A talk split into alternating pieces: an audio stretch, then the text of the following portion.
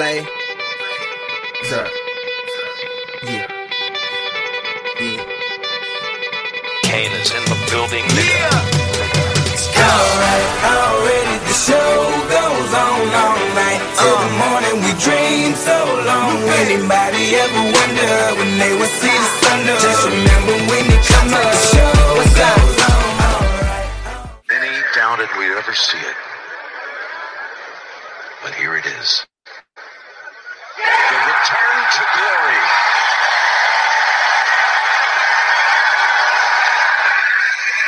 And with that, we welcome you back to the Always Pressing P G A D F S podcast. We're going to recap the Masters for most of it, I have a feeling, and then we will talk about the R B C Heritage. In order to do so, my co-host is always on Twitter at D F S Golf Gods. Jesse, how we doing? Dude, I'm doing fucking awesome. That was uh, a weekend, dude. I I tweeted out earlier because I know a lot of people delete have deleted the app, but you can still go to masters dot com, of course, too, and, and see it because they, you know, the fucking Masters app. I mean, my God, what an app that was, you know? Um, but if you, you know, if you, you go, you like how the P G A Tour tweet, do you like how the P G A Tour tweeted out today that they're improving their app right now? Yeah, it was terrible timing. I would have waited probably another month. Uh, but either way, um, so if you go to, and you, because you could, we could watch every single shot by every single golfer this week for the most part. Some of them were in the trees, couldn't exactly see them, whatever. But if you just go and watch that, that last putt by Tiger, like without that sound, because obviously it's, it's fine for Faldo and Nance to be talking, but if you just go listen to that crowd, my God, what a weekend. Well, it was pretty good. If I let that keep running, I'll give Nance credit, and I've heard other big-time broadcasters in all sports, like uh, Al Michaels talks about it with the Miracle on Ice after the Do You Believe in Miracles? It's just they leave it silent. They let the, the moment speak for itself. So it's like you said, with that, with the, the, the roar of the crowd, and D J and other guys were interviewed afterwards and said, we've heard roars on golf courses before. We've never heard Tiger roars, and we heard Tiger roars on Sunday. Like it was, they said they knew every time he did something good because you could just hear the difference in the noise that it made around Augusta. It's pretty crazy. Yeah. Did you see where Koepka was on seventeen, uh, getting ready to hit his tee shot? And that's when Tiger hit into sixteen. Yeah. And almost fucking made it. And everybody on seventeen was watching what was going on on sixteen. And that was that was some insanity. And then, of course, Brooks doesn't even let him finish like cheering. He just pegs it and just rips it down the middle, which I'm sure we'll talk about Brooks. What? But, dude, that – I mean, what do you say about that? Like, how insane was this past weekend? It's what we've um, been wanting to see for since two thousand five. Yeah. fourteen years, Jesse. fourteen years. I, I started thinking about it today. Like, you know, we listen to No Laying Up and we listen to other podcasts, and I'm not going to go do their thing where they, they named off all the kind of like, you know, the iPhone wasn't out for two more years before he he last won the Masters, uh, stuff like that. They had the whole laundry list of pretty funny things when you think about it. I was thinking about it. I was a third year in college, so I was doing all kinds of stupid things then. And there's Tiger just winning his fourth green jacket. Um, and, and then I think back how long ago that was and the things I've done from now, from then till now, it's pretty wild. So yes, it's been a long time. And I, I know we've talk, talked about it. We're always rooting for Tiger, but we were concerned for a while that he wouldn't be there. Not saying he wouldn't win this tournament. We, we believe he's a better golfer now than he was when we first saw him like a year or so ago after this latest surgery. But there were a lot of concerns we'd never see this again. And getting to witness it was pretty damn amazing.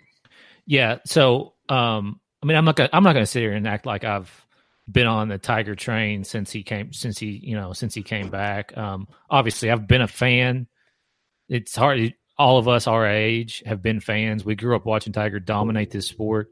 Um, to, so to see his decline was was was pretty hard. Um, his comeback has been, yeah, it was, it was. It, it, it, you're right. It sucked. Um, his comeback has been nothing short of amazing.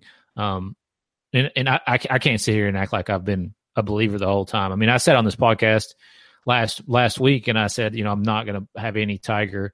Um, I ended up I ended up throwing one lineup in with him and Francisco Molinari. Thank God, because otherwise it was a train wreck of a week for me on on DraftKings. But um, yeah, I mean, I, I'm not I've not been on board, um, but it, it it just seems like he is one hundred percent focused on winning majors. Um, so moving forward, that is something, no matter what his price is on DraftKings, no matter what his odds are, that's something you have to consider. Is like, no matter how good he's been playing up until then, like he's able to f- flip the switch now. Yeah, it, it's going to be real interesting to see how it all goes because, um, like you said, he's flipped the switch. Um, we were reading things over the weekend. All he practices out there on the range before he starts his round are his clubs going into par threes because he wants to have birdie chances at all the par threes, and his approach shots after his drives will be par three distances. He just has a whole different mindset when he goes out there compared to these other guys that do things differently. And it was pretty crazy because he went there, you know, a week or so early, and all he wanted to do was work on the, the fifth hole, the one they changed the tee boxes to and everything, and he bogeyed it every freaking round. Like, he was four over on the fifth hole. Yeah. And it just makes you wonder, like, okay, if he just plays that at par, he runs away with this thing, essentially. Well, um, it, I, I, it's crazy. I also think, like, if if it's normal Augusta conditions, so if you watched, and I watched a shit ton of golf from Thursday until yesterday afternoon, um, if you watched most of his golf, most of the golf, um, the, the greens were slower because it was wetter. Um, they were about as slow as I've ever seen them at Augusta National. And he was leaving a lot of putts, I'm telling you, dead in the heart, but just short. And um, I felt like he should should have had the solo lead going into the final round. Um, he just he left on that back nine on Saturday. He left some a few shots out there. He played well, um, but he had some putts dead in the middle that uh, that that could have fallen. Um, but either way, uh, I mean he he got it done. I, I was um, I didn't expect it. I didn't. First of all, I didn't expect Molly to to collapse. Um, As good as Tiger was, uh, I feel like, and it's hard for me not to really believe that Mully gave that tournament away. Oh, no doubt about it. Um, Sunday, every every Sunday at the Masters at our golf course, we have our Masters tournament where they make the pins insert really tough spots. They It's almost like a U S Open meets the Masters, that the rough grow out, they do everything. But it's fun because it's individual net, and then you draw a player's name out, and whatever their fourth round score is, you combine the two, and that's how the, the tournament runs. And we were sitting in the clubhouse, like we already got loose. We were watching um, the Masters, well, right before we got to, and that was when Molly still had a two-stroke lead. And everyone there, just like this podcast, knows how much of a Molly fan I am. And there's guys there in their Tiger Red and everything. I wore my Tiger Red on Sunday just to have fun with it. And we, I told them all collectively, I said, Molly's one of the best players in the world, but at the same time, he's never played a Sunday at Augusta with Tiger Woods.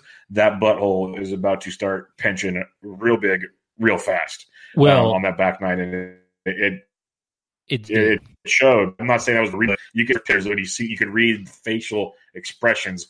He did not look comfortable. Yeah. Well, I, and he was in control. He, I mean, he made one bogey, like through the first fifty yeah. holes of that he played. I don't know. Like he he made one bogey bogey for the first three rounds that he played. And, which is just absolutely insane to me. You make one bogey. Um, I don't understand how he doesn't hit enough club on twelve. If he hits enough club on twelve, we're probably yeah. not talking about Tiger Woods. Um, you've got to hit that. If you're not hitting the middle of the green, you've just got you've got to hit it long. And if worst case scenario is you take a bogey, but and then on fifteen, man. It, it, first of all, they didn't show his layup shot there. I don't. I don't have a clue how he ended up way left down there at the bottom with no angle at all whatsoever underneath the tree. Like I, how he got there is beyond me. Um, but whatever happens, he then hits a tree, and and puts it in the middle of that pond, which I've never seen a ball that short on that hole ever. Um, it, it may maybe unless it was Sergio last year when he put like fifteen in the in the pond. But either way. I don't, I don't, I, I don't get, there was some, I don't know if it was focus, nerves, whatever. He lost it. And those two double bogeys basically cost him a golf tournament. Cause if, if he pars both those holes, obviously we can sit here and play what ifs all day long. Uh, but he's fifteen under and he wins it by two shots. So I don't know, man, but it was a fucking hell of a weekend, dude. I mean, it starts with Brooks and Bryson racing out there and me just absolutely tilted. Because I played zero Brooks, because Brooks looks terrible for the last month. But, I mean, it, it's like him and Molly and Tiger. Big game hunter. I'm telling you, him and Molly and Tiger are going to have to be staples at major championships for the foreseeable future, because both of them, all three of them, excuse me, all three of them um, are playing and can play to a different level, I think, right now than just about everybody. Now, of course, D J finishes second. Xander's right there, too.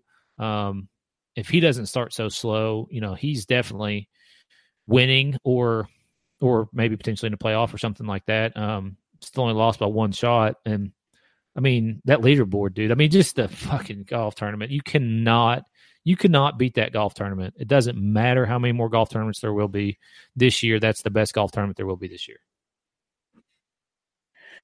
Yeah, no, you, you said it. Molly, Brooks, and Tiger, and then I believe it was Rory and D J are close as well. It's like those five guys have been in the top of the leaderboard like in every major in the last like six to eight majors or something. Like they are just nonstop finding ways to, you know, top five at worst, top ten. Like they're in contention yeah. come the weekend. It's it's pretty damn impressive. And you, you mentioned Brooks, and it's just like he shows up for these deals. Uh, I'll give Kenny Kim a, a shout out here. He, um, he he posted a tweet that I thought was amazing. And um, he compared Brooks' first twenty-one major starts to Tiger's first twenty-one. Brooks has three wins. Tiger has four. Brooks has seven top fives. Tiger had seven as well. Brooks has nine top tens. Tiger had ten. Brooks has thirteen top fifteens. Tiger has ten. Brooks has uh, fifteen top twenty-fives. Tiger has fifteen top twenty-fives. They're almost the identical resume, which is terrifying. Yeah. Yeah. Obviously, Tiger has many other things to go with his resume. But when when you talk about people showing up on the biggest stage when it matters most, Brooks is right there. And like you said, the perfect example of how Brooks is not phased was when everyone's watching Tiger shot at sixteen and Brooks goes, whatever, while the crowd's still roaring, tees it up and just laces one yeah, dead center. Like not a care in the world. Most people's knees would have been shaking knowing you're one shot off the lead, or, or he's two shots, I think, at that time. Like if he goes and makes a, a birdie birdie, he's got a great chance here. And he could, and to not care like that is amazing. Like, that shows, like, you know, I don't know about you, but there's certain times if I'm over a birdie putt, my knees are are, are knocking. This guy's freaking just lacing it in the biggest stage oh, in golf. one hundred percent. Like he has, he has no it, nerves are not an issue with Brooks. But again, what the fuck was he hitting on twelve? I don't. I mean, was it the wind? I don't know if the wind switched on these guys all of a sudden or whatever it was. But you can't put that ball in the water now. He had chances because he just barely missed eagle on fifteen. He ran that right by the hole after eagle in thirteen, mm-hmm. which was a hell of a bounce back after taking double bogey.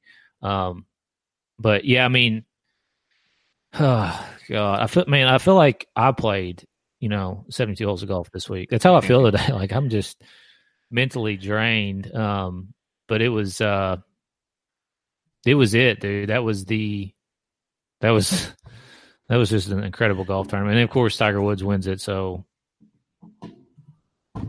yeah, it was it was pretty awesome because it was like the final leaderboard was amazing. Like all of a sudden, here's D J kind of quietly sneaking in to, to tie for second. Xander in second ever Masters right there. Fino was up there. Fino continually just keeps getting better and better in the big fields. One day they'll be there. Um, it, it's just wild every day though. It wasn't even just Sunday's final leaderboard. Every day at the end of the day, like damn, this is action packed. Like it is loaded at the top. And you know, Jason Day makes a run. There's just so many guys there up and down the leaderboard that it didn't really, you know, it's not like certain tournaments we watch, like, who are these guys? Like, this was what you wanted to see, and it was super impressive. Um, with Tiger, you know, he's now have eighty-one wins. He's one off Snead's record. He's three off Jack's major record. He's one off Jack's Masters record. But let's have fun with it. Does he get the Masters or the major record? I mean, at this point, like, I, I don't. know how he does it, you know. I mean, um, yeah. If he's if he can keep this up for yeah, Pebble, you know, five, five more years, two tournaments. You know, if, if he can, right, right. He's, he's going to Pebble. We got the U S Open at Pebble. He's won that one. He smoked the field at that yeah. one. If he won it by like, he set a record at that one or something. yeah. Um, and yep, then yeah, Beth Page, Beth Page, like you said, uh, which is coming up in a, just a little over a month or about a month, um, and. I mean, I don't know that he'll win those two, but he's got a good shot, and you, I mean, you better believe he'll be the favorite going into him. Um, but if he, you know, if, I'm just saying, if he can keep this up for five more years, that's the question: will the back hold up? If the, I think if the if his back holds up and he's able to continue to play golf, I, I think he at least gets to Jack's record there of eighteen. Now, whether or not one another one one of those will be the Masters, I think that's just kind of depends on conditions. I mean, conditions were really good for him this week. Um, yeah. So. Yeah, it'll be interesting. Uh, I wouldn't be shocked if he does it. The way he's playing, the way he's focused, the way he's going to take a you know certain approach to his schedule. He's going to schedule everything around winning the big boys. Yeah. So. I, I can see that happening. Uh, let's talk about some other th- things that took place over the week, and it'll all kind of focused around Tiger at one point or another. But uh, what thoughts do you think went through that security guard's mind when he almost killed Tiger? So I, I didn't even see that live. Um, yeah, I, I didn't see that live. I had to saw the replay, but you, yeah, I mean, he literally about took Tiger out. Um, obviously, it was kind of a product of the. The rain, um, and I, I've never seen that golf course that wet before. Um, you know, I went the couple times I've went, it's rained, um, but I, I don't know. Like uh, they seem to keep it drier, and, and either way, yeah, I, that guy, I'm I'm sure he like is luck is just glad that Tiger ended up winning. Yeah, no doubt about it. Um, Phil Mickelson, the video heard around the world. Was one of the best things I've ever seen. Did you? I'm assuming you watched Phil talking about Kuchar zero point zero six percent uh, side action and dropping bombs all over yeah. Augusta. Did you check that out? Yeah, the the it, it was it was odd that you're going to call out the guy you're playing with that day like that. Maybe they have that kind of relationship. I don't know. Where they I'm can pretty sure they have it. That relationship. I mean, I'm guessing, guess. But yeah, that seems kind of like um, you know, even if one of my buddies put me on blast like that on on the internet and. A million people saw it. You know, I'd be kind of pissed off. Like, hey man, you know, fuck you. Mm-hmm. Um, so yeah, and then yeah, the bombs, man. Like what? And then he goes and shoots. What did he shoot? Even par on the weekend or something? Bombs. Yeah, yeah. He shot seventy, seventy-three. Yep. He shot two under on the weekend. Like, I mean, he was only a few shots off at that point, and he, and he got basically was- trained. But I mean, yeah, man, Phil. I, I don't know. I like Phil. Social media is good, dude. He's he's doing yeah. social media right, in my opinion. Yeah, we uh, after the round yesterday at the course, everyone's watching the video, laughing about it, and then all of a sudden I had to show them the calf video, how to get successful calves. Um, it, it, Phil Mickelson's social media just out of nowhere, and now he's running it, and or someone's running it for him, whatever. It's, it's amazing. It's probably one of the best things I've ever seen. So I think it's all him, dude. I think he's yeah. just got that kind of personality. I love like, it. He he has a seriously I don't give a fuck personality, which I can't really blame him. Um, he also thinks he's the yeah, smartest person everywhere he goes. I mean, his ego is massive. So, like, he's doing all this himself. I'm almost one hundred percent sure. But um, he's also, you know, he's probably also borderline genius. I think he is because, like, the stuff he does, like the Cavs video, no other, not many other guys no. have done that. Like, that was just, like, everything's scripted. Like, the when you, the practice rounds, he's got one hundred dollar bills hanging out of his pockets. And so he's got it all scripted out. Did you see him flopping shots from the fringe in, in the tournament play? Like From the was, fringe? Yes. Yeah, he was taking full, fringe. Wide open sixty-four degrees from the fringe, easily puttable. Just put it on the green. Like, just put it up there. That's all you got to do. And he's taking full swing shots and hitting a flop shot ten yards and landing it and letting it ro- trickle down. Like, who the fuck does that? Besides Phil Mickelson. Phil Mickelson. Right. That's who does that. Um, speaking of the greens, I wanted to ask your opinion on this because I'm starting to get annoyed by it.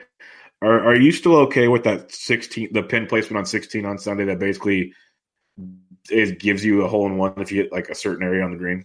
Oh, one hundred percent. Like, well, you, you've got to hit it. You've got to hit it where you're supposed to. I mean, you still, like, you can't just – it. Every single – just about every single – shot that, that goes in the hole there is hit up to the right and then it trickles down into the hole. Rolls and down. That's it's not like I mean, maybe people are going right at the flag and they just happen to hit a cut and it lands perfectly and comes in. I don't know. But either way, like I think those types of holes are good to have at the end of a golf tournament. That way, like the back nine there is so good because it's really difficult starting out ten, eleven, and twelve are hard.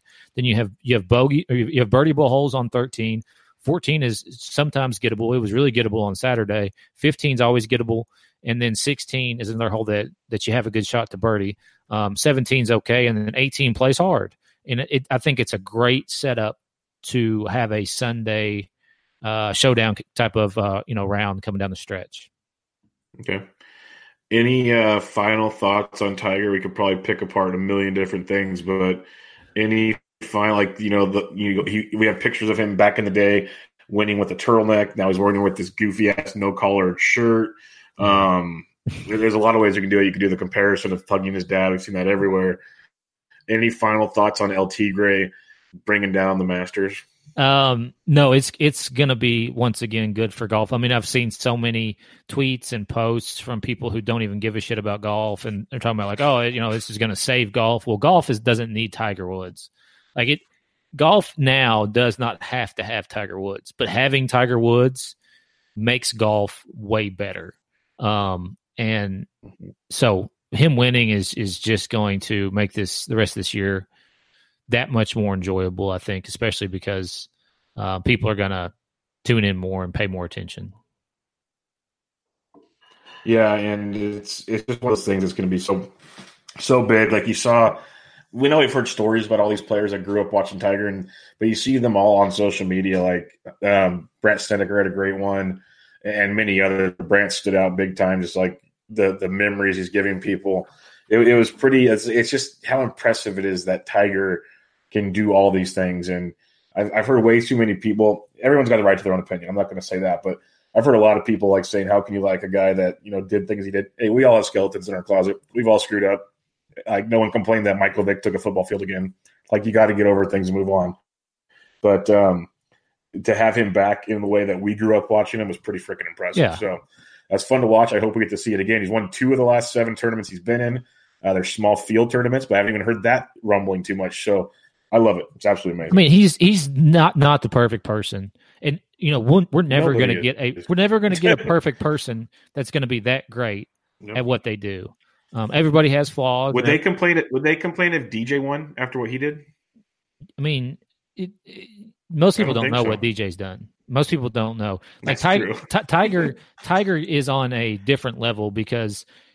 It, and I highly recommend it. If you haven't listened to it, go back and listen to the Trap Draw podcast. We've talked about this before yeah.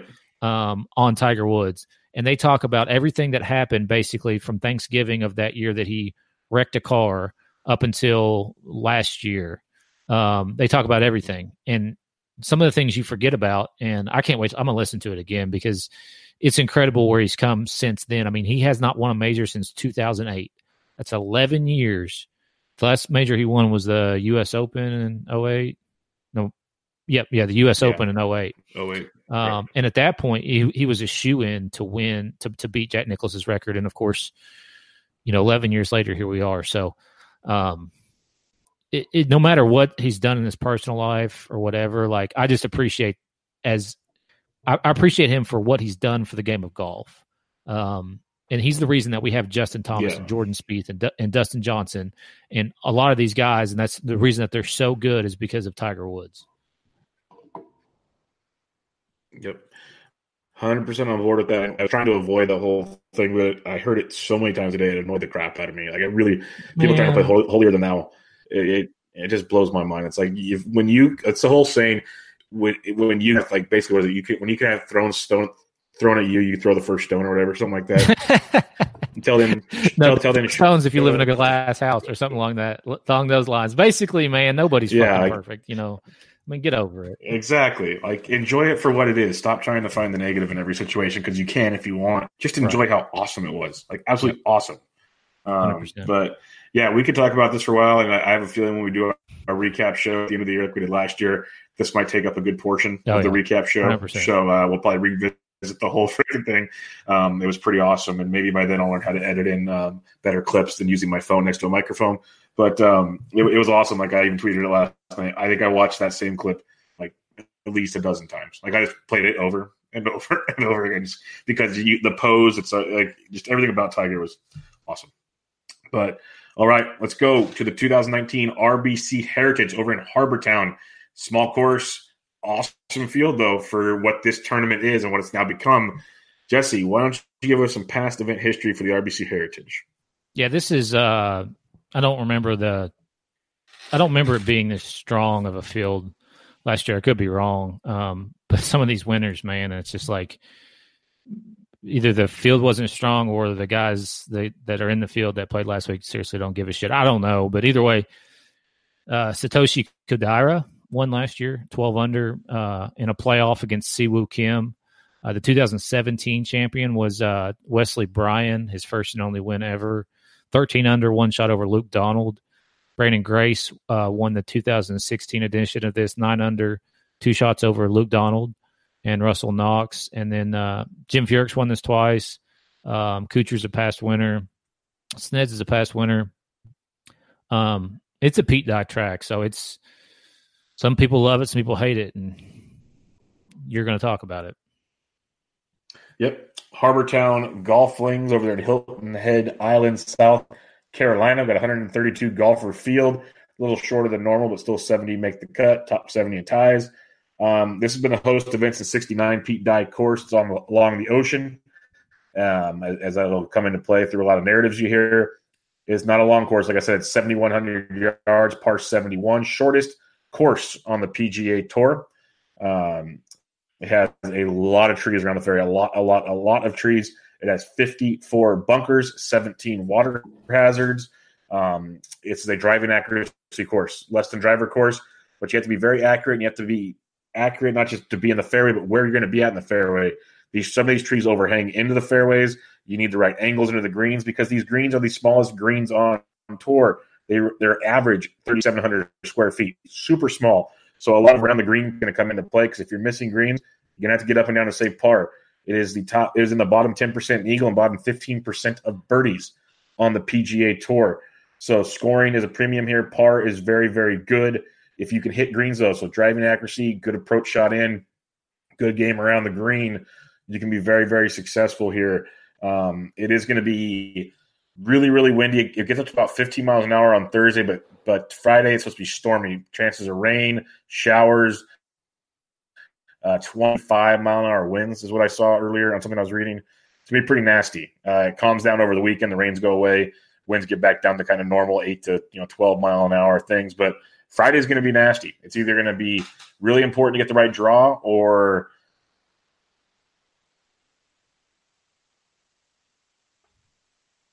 how does that all work? Because it'll play differently for uh, different golfers. So it's going to be literally the luck of the draw and how that weather comes into play. So we're going to have to keep that in mind. So join us in the Fantasy Sports Degens Slack chat, which is free. And we'll talk about that closer to lock time and uh, get more questions in here.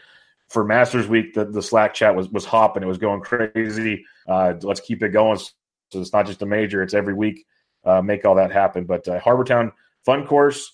But um, got to be very, very, very accurate here. What key stats are you looking at, Jesse? Yeah, uh, a lot of the accuracy stats like you talked about, greens regulation, driving accuracy. Um, I do have par five scoring on here. Uh, I think you can look into, like, you know, obviously Pete Dye specialists if you want to on Fantasy National. Um, dive into some more course history stats on as far as that goes. Uh, but that's pretty much it for me. It's just it's it's accuracy stats. Yeah, no, that's what it's going to come down to. Let's talk some fan share sports as we get into this. Coming in in good form, top three draft or top DraftKings scorers in the events on average. Uh, no, to no surprise of many, the Italian stallion Francisco Molinari is averaging one hundred thirty-three DraftKings points in his last three. You got Kuch, Kisner, Graham McDowell coming in hot after that W a couple starts ago. Uh, Kokrak, Sungjae, Charlie Hoffman, Mackenzie Hughes, and Connors. If you want to go back to s- tournaments, you got a lot of the similar guys, though. You got Molly, Cooch, Kids, but D J gets up there. He's fourth. Uh, Fleetwood's up there sixth. Poulter seventh. Good course history here for Ian Poulter. Jonathan Bird and Jimmy Furyk make out part of the top ten. Um, if you just go back to overall draft scoring on the Heritage events from two thousand fifteen to two thousand eighteen, ever since DraftKings was around. Um, most of these guys, like Branden Grace, has played in three. He's averaging almost ninety DraftKings points. Cantlay is averaging eighty-eight point five. Si Woo, eighty-seven. Kisner's played in all four on that track, almost eighty-two DraftKings points. So some of these course history, course horse guys, one thing I like about FanShare is being able to go back to those tournaments and really check it out. I mean, if you talk Pete Dye design guys, Um, past twenty Pete Dye courses. D J's played twelve of the last twenty, averaging almost eighty-four. Cooch has played on all twenty of them. He's averaging almost eighty DraftKings points. He loves Pete Dye courses. Jordan Spieth's average, averaging seventy-eight, so not bad. Like Molly's averaging seventy-five, Kisner seventy-four, So some of these guys, you can go farther down the list. Really like them, some Pete Dye courses, so something to keep in mind when you break all that down as well. Any final thoughts before we get into DraftKings pricing, Jesse? Nope. All right, let's do this. We got five guys over ten K, D J at six, Molly at eleven three, Xander at ten nine, Bryson at ten four, and Kuch at ten thousand. Really solid as you'd expect up here. Where are you going?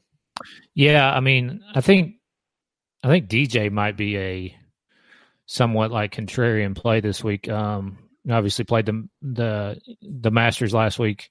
Top price on the board. Uh, course history is not great. He did finish sixteenth here last year, but in two thousand nine and two thousand eight, he missed the cut. And his, so basically three appearances, he's made one of three cuts. Um, but obviously finished second at the Masters, sixth at the Valspar, fifth at the Players' Championship, uh, won the W G C Mexico. He hasn't finished outside the top ten since February. Um, so top ten in his last five starts, including a win. I, I think he's the c- kind of contrarian play. I do like Bryson this week. Uh, third year last year, miscut the year before, and fourth in two thousand sixteen. Um, he seems to basically like this place, obviously. Uh, Kuchar is another play. He'll be super popular. I'll leave the Franny take up to you because I, I don't get him right. I really want to play him, um, but I'm just not sure what if I should or not. So what do you think? I love Franny. I think he's a great play this week. If you want to be super contrarian, not sure I'm going to find my way to an eleven thousand three hundred dollars Franny. Uh, if I go that high, I almost want to just go D J because you're going to need one of those two guys to win, and I think D J could win here, even though Franny's such a great iron player. Like, like everything I said about accuracy and off the tee and the approach game, this is Franny to a tee. So it's kind of it's it's a tough spot for me for a guy that loves him so much. But um, I'm just not feeling them this week, if that makes any sense. Uh, I believe it's, if I'm looking at it right here with Molly, he's, um, he's made the last three cuts here, forty-ninth, T twenty-two, T forty-five. That's not going to cut yeah. it at eleven three. And I know yeah. this is a different golfer than the past. We've talked about it. He's proven it time and time again. Um, he'll be extremely low-owned uh, up top here. Like the takes I just gave you about not paying an eleven three for Franny is what's going to happen. Which makes me, which is why I want to play him because, like, you know, I was anti-Franny last week because of his course history and he, you know, basically should have won, won the thing. Um, so, you know, if if that's the case this week, then I would like to play him. So I, I guess it'll come down to kind of a weather draw, but also, you know, tags on Fanshare as well. Yeah, Wednesday night will be big because I'm with you there. If he does come in super low-owned, like, I, I wouldn't be shocked if he's less than five percent. Like, I really think all the way top, they're going to go, people are going to go straight to D J or they're going to drop down. Like, I could see that, like, just they're not going to pay for Franny. So, and, and the weather draw, like you said, is going to be really, really important this week. I usually don't pay too much attention to it, but it looks nasty, like nasty, nasty. So, I'm with you there on Franny. I think D J is a great play. He's a great play pretty much every week. And he's just quietly keeps getting it done. Like, you didn't, you kind of saw him here and there over the weekend, but next thing you know, he's T two, and it's all said yeah. and done. He was one of only like four golfers under par every day. Like, he yep. just he, he quietly does his thing. It's D J at his finest. Mm-hmm. Um, it, it's interesting. But for me, it's like I like Xander. I like him a lot. But I think Bryson at ten four is, is a really, really nice play. He might be pretty popular here. Like you mentioned his course history already. Um, you got to be very creative out here on this course. I think that fits his wheelhouse. And then Kuchar, like if you're playing cash games, just start it with Kuch. Uh, again, it's not as safe if, if the weather draws there, but if all things considered, Kuch loves this course. He loves Pete Dye courses. He's made fourteen to fifteen cuts here. His last five, T twenty-three, T eleven, T nine, fifth, and first. He is a monster at this course. So Kuch at ten thousand, really, really good play, really, really good cash game play, and doesn't eat up all your salary like going up to Molly or D J. So Kuch, I uh, like him for G P Ps as well, but for cash, just you know, put him in there and move on. All All right, nine K. Got some fun ones here. You got Cantlay, who had a big Masters weekend as well. Good course history here. Uh, Spieth at ninety-five, Furyk at ninety-four, Webb at ninety-three, Tommy at ninety-two, Kiz at ninety-one, Si Woo at nine thousand. Before I say anything else, did you see Tommy Fleetwood flipping off his putt that he missed? I did. Yeah, yeah. Um, I was really surprised that he did not play better. I, I love that man. I love him. Last week, uh, he had a. I mean, he shot one under, one under, two under. Two over, um, and he just did not putt well at all. Didn't make anything, as couldn't scramble. Um, I think everybody is playable in this range. I'm just going to go ahead and say, like, all of them. Um, I think Spieth might be the kind of G P P play. Um, eleventh, twelfth, and ninth in his last three appearances here. Now it's two thousand fifteen, fourteen, and thirteen. So I don't know how much you really want to to rely on that, but either way, um, you know, twenty-first last week at the Masters, um, he had a terrible first round. He shot three over, and then came back and shot under par the, the next three days. He's talked about how close he is. He feels like he's in his game, and people will just talk shit about him all week. And so I, I feel like he's kind of the, if there is a sneaky G P P play in this region, then it's, it's him. Um, I think that ownership in this range will kind of even itself out because there are some pretty popular plays in this range. Um, Webb Simpson's another guy who I think is very playable, especially after how he played last week. Tommy's a wild card to me. He's never played here. Um, and did not have a good showing. But before that, he was playing well, and I was really high on Tommy going into last week, obviously, as well as Paul Casey and Justin Rose, which we didn't even fucking mention in our recap, that they missed yeah, the cut. Yeah, that, that was unbelievable. Unbelievable. Especially with Rose bogeying the last two holes, and then Casey just never had it. I don't know what the fuck was going on with Paul Casey last week, but um, I know he screwed. Do what?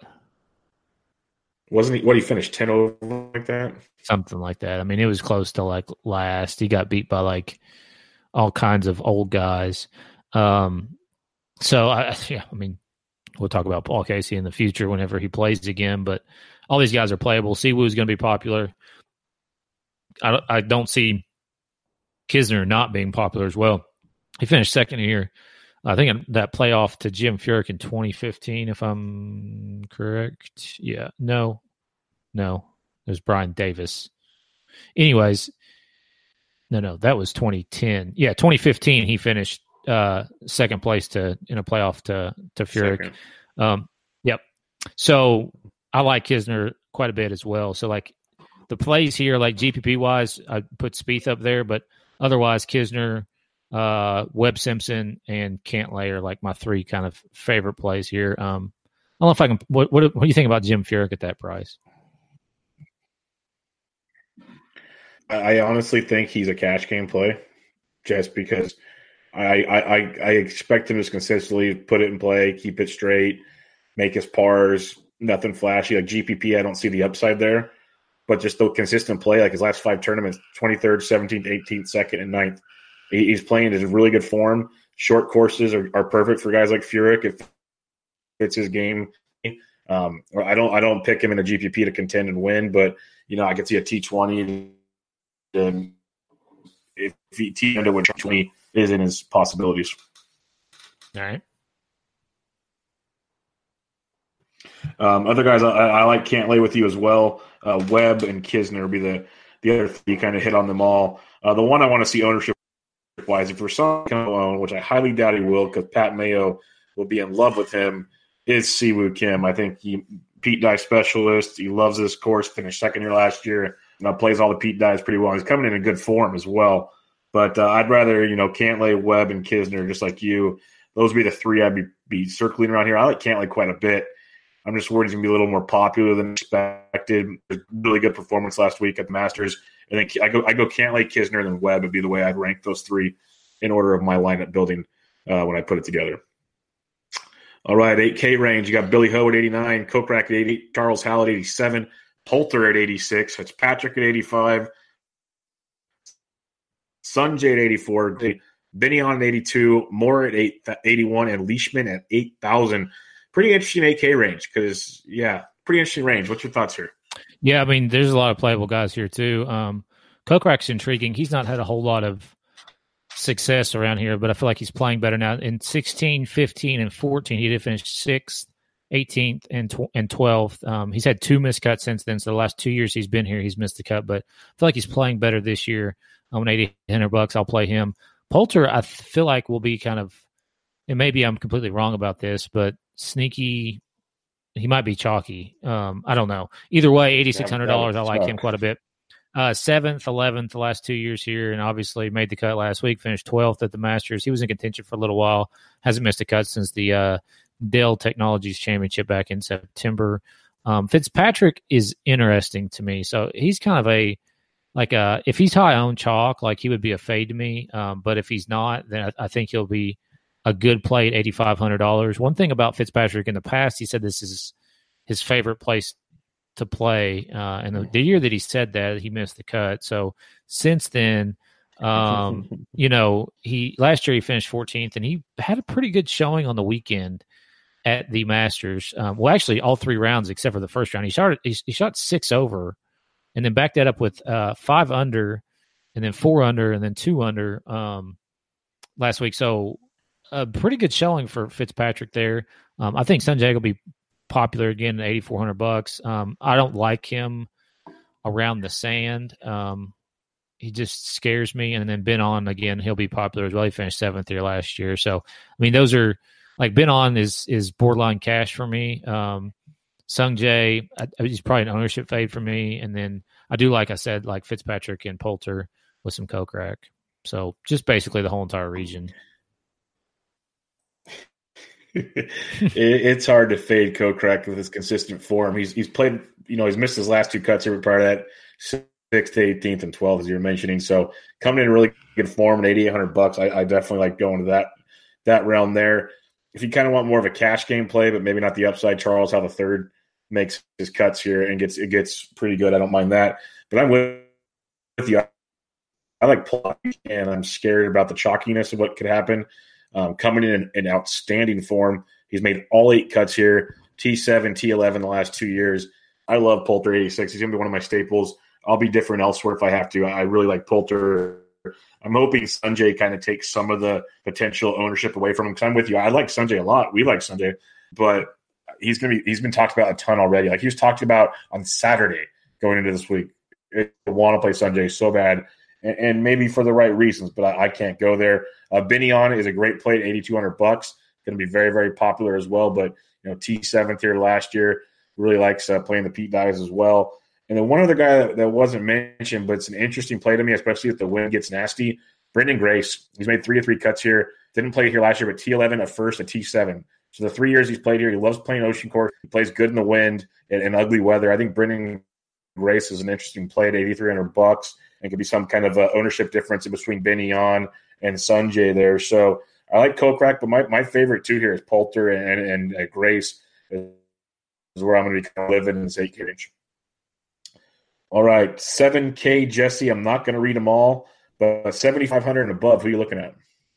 Uh, the, the two plays for me there would be Glover and Knox. Um, Glover's made four straight cuts here uh, and two straight top fifteens on tour. I mean, if he's not missing the cut, like this year, he's top fifteening easy. So, but like every time he's popular, man, he just gets – Like it's like he has the weight of the the D F S world on his shoulders, and he misses the cut. But anyway, I like I like Glover um, at seventy-eight hundred, and then Russell Knox, who's you know been a runner up here in the past. Um, he's shown some signs of life of late, as far as playing better than he has at least over the the previous year. So I like those two in this range um, above everybody else. This is kind of a this is a good range, but it's um.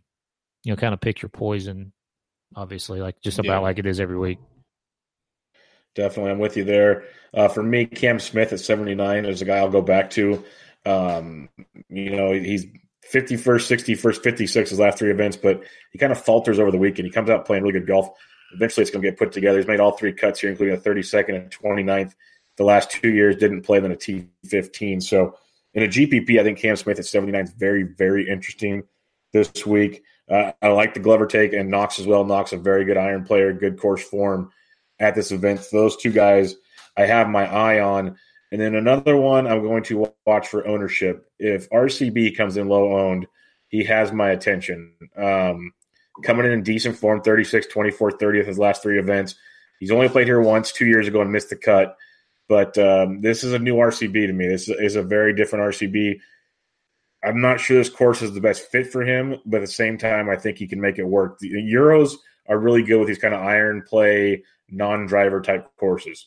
So R C B's seen a lot of courses, I guess, over in Europe. Um, at seventy-six hundred bucks, I will give him a shot, especially if ownership dictates things correctly.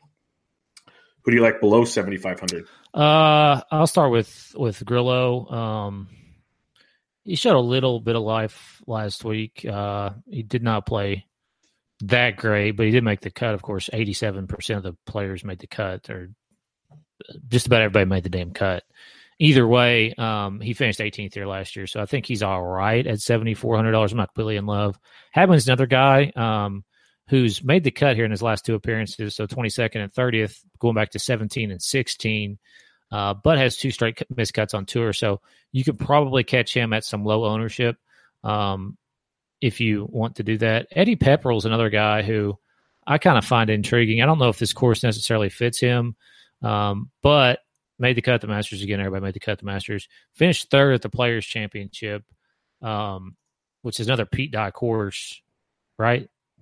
Yeah. Yep. It was. So um, Pepperell at seventy-two, he's got my attention. Um, probably do a little bit more digging on him, but uh, either way, I, I I don't mind him, and I, I don't know. Obviously, I don't know how popular he will be, but since no course history, you know, I think that kind of holds it back a little bit.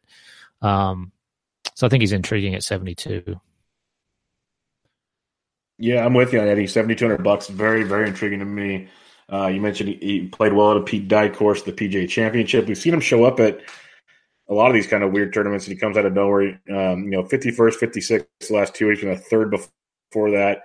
First time here, but uh, pretty good Euro player. And we remember, who could ever forget the he got so hammered the night before the final round of the British Open and shoots like six under. Right. So Pepperell's always got an interesting place in my heart. Um, Grillo at seventy-four, one hundred percent on board with you there. This guy continues to kind of, to me, I know they're not the same person, but he's like my mini R C B. He's just kind of always a little lower price, but still a very good ball striker. Uh, T sixteen here last year. Um, a couple other guys I'm not sold on just yet, but I want to dig in on some more. So I want to throw them out here as just somebody to keep in mind. Uh, Alexander Noren is down to seven thousand dollars. I know he's not playing great golf. It's God, first time here. He has played some shit T- golf T seventeen. Recently, though, hasn't he? Yeah, really bad, but for a guy of his I'm talent level, it's you. Like G P Ps at seven K. That is freaking crazy. No, when I saw that price, um, I was, I was, I was kind of surprised. Um, I'm, I'm with you as far as like pedigree wise, but his form coming in. But no, again, it should horrible. Be. I'm with you, like a G P P low own play with some hypothetically high upside. I, I, I, I could get behind Alex Noren. Yeah, it's like you get chalky up top in the eights or the nines, and you want to be different with a guy that can still contend in top ten. Noren's the guy. Like, he could easily miss the cut, but he's got such talent that, you know, if he finds it, it's going to be big. So I, I think he's interesting as well. But, uh, yeah, seven K, very, very interesting range here. All right, let's dip down to the, the realms of the six K where there's a lot of interesting pricing down here. We can make cases for a lot of guys, Jesse. Give me some of the ones you're looking at down here. Um, I mean, I would start with maybe potentially Bill Haas. Uh, he's uh finished. He finished seventh here last year. Uh, missed the cut the year before, fourteenth and thirty-second, thirty-first, in the two years prior. He's coming off a thirteenth at the Valspar Championship, so sixty-nine hundred bucks. Um, maybe a bit of a, a a play there. Obviously, G P P only. Um, Ches Reeves, another guy. Like, he doesn't have a whole lot of success at this golf course. Um, but just looking at kind of some particular stats in relation to the golf course, he like he's got some decent numbers. Um, form coming in is not great again, but again, another guy for G P P. Uh, Chris Kirk is another guy who plays well, uh, at least around here. fifty-fifth miscut, twenty-third, sixty-ninth, twenty-seventh, thirtieth, going back to two thousand thirteen. Um, he showed some signs at the Arnold Palmer, I believe. Uh, semi-recently, he's got two straight missed cuts, but either way, I think he's, you know, he's got a little bit of my attention. What about Cameron Champ down here at uh, coming off his, an injury? Yeah, I mean, coming off an injury, but, you know, I mean, at sixty-five hundred dollars, you're going to talk about some upside. The guy has shown sure. that he is, he can win on the P G A Tour now. Of course, that was the Sanderson's Farm Championship back in October, but either way, um, nobody hardly, I don't think, will be on him at sixty-five hundred dollars. There's a lot of salary savings there. I'm going to throw one more guy at you. It's Mark Anderson. He is sixty-one hundred dollars. Web dot com guy. Um, He played here in two thousand seventeen. He finished forty-fourth. two thousand fourteen, he finished sixty-eighth. And in two thousand twelve, he finished thirteenth. Um, he did win on the web dot com back in February. Uh, he's not played since February tenth, at least that I have stats for, which is kind of weird to me. But um, either way, six thousand one hundred dollars, you know, a guy who potentially make the cut and maybe top forty and, you know, pay off. Opens up a lot of salary too. Um, there's a lot of different guys I could look at down here depending on how you want to go. I'm not going to name them all. Like if you come in the Slack chat, I'll name them all for you. But like Pat Kazire is coming in in actually pretty decent form at six thousand seven hundred bucks. Um, a good week at the Masters, T eighteen. He's made three straight cuts. I missed a cut here last year. They're probably at thirty-second and fourteenth. So at six thousand seven hundred dollars, he's interesting to me. Uh, you didn't mention him, but I know you're usually on him. What's your thoughts on Wyndham Clark?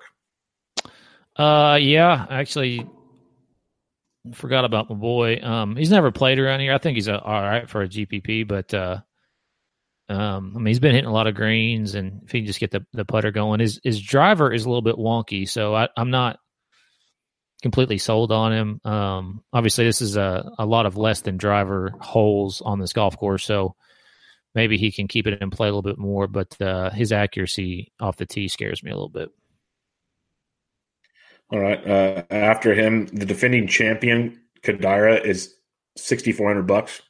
He's made three straight cuts on tour. Yes, he's not the most consistent golfer, but if if you finish first at this event, it means you know the course a little bit. I'll throw that out there. Just going to throw that on a limb. So six thousand four hundred bucks, not the worst punt in the world. He'll probably be chalky for that exact reason. But um, my boy continues to get disrespected. Uh, Rory Sabatini at six thousand four hundred dollars, finished twenty-third here last year. He's made six of nine cuts, three top tens, and he's continually making cuts on the P G A Tour. So six thousand four hundred dollars for Sabs, same kind of thing, and get you T forty, T thirty-five pretty consistently.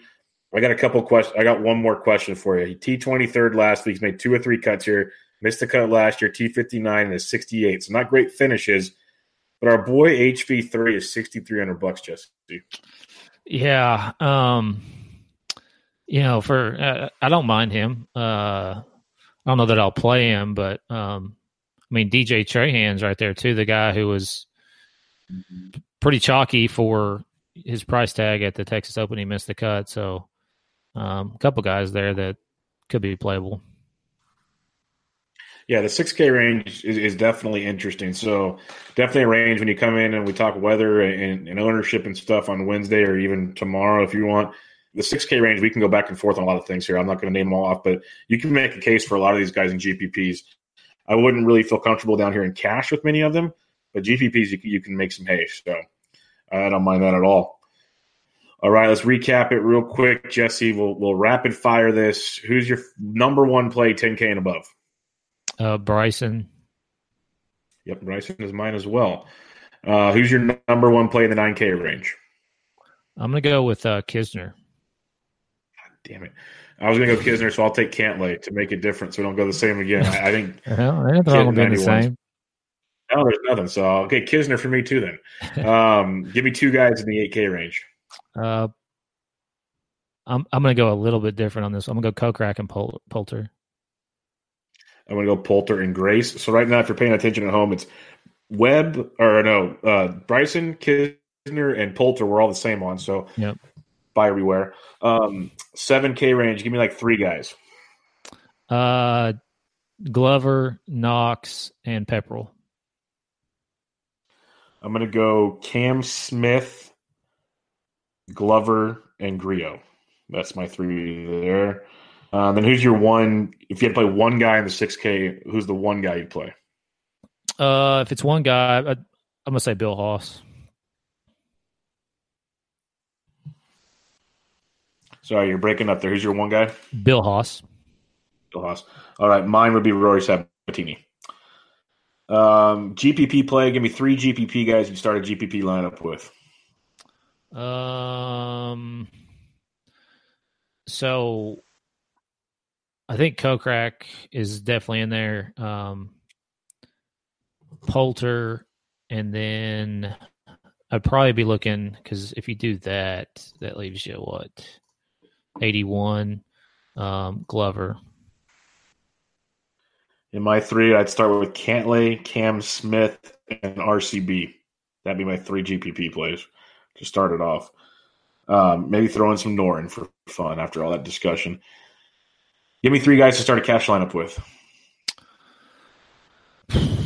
Man, I, I see what you're talking about with with Furyk. Um, I don't necessarily mind him. I do like Kisner quite a bit at nine thousand one hundred dollars. Um, I would put him in there. I think Ben On at eighty-two is uh, is borderline cash worthy. So like pretty much cash worthy because everybody's kind of borderline to me.